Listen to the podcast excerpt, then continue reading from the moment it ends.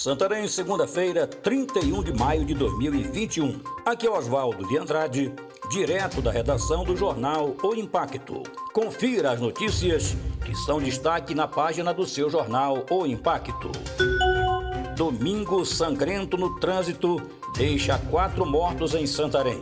Nesta segunda-feira, dia 31 de maio, clima de luto pairou sobre a população do município de Santarém, com registros de acidentes ocorridos no final de semana, principalmente na Everaldo Martins e na Avenida Cruaúna, que resultou em quatro mortes.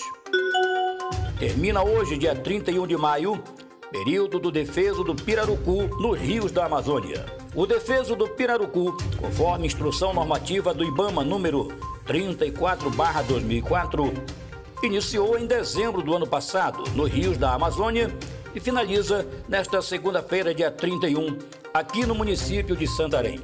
A partir de hoje, é liberada a pesca, comercialização e transporte do peixe. No entanto, a liberação do pirarucu precisa seguir algumas regras. Por exemplo, a captura é permitida para peixes de tamanho mínimo de um metro e meio, pois são espécies adultas que já se reproduziram ao menos uma vez. Fogo se alastra e atinge três caminhões no pátio da Secretaria de Obras de Marabá.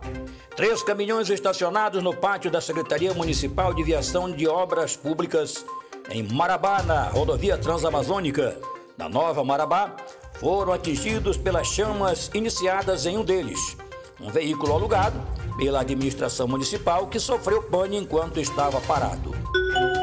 Empresário é uma das vítimas fatais de colisão entre veículos na Everaldo Martins. O empresário Dedé, Dedé do Frango, como era conhecido, foi uma das vítimas fatais do acidente de trânsito ocorrido na tarde de domingo, dia 30, na rodovia Everaldo Martins, que liga Santarém a Alter do Chão. Na colisão entre dois veículos da marca modelo Fiat Uno, morreram João Carvalho de Araújo, Dedé, de 60 anos, e Pedro Cardoso da Silva, 67 anos.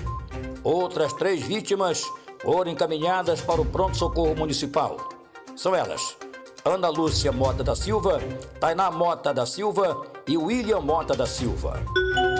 Para mais notícias, acesse www.oimpacto.com.br. Uma ótima semana a todos, até a próxima e muito obrigado.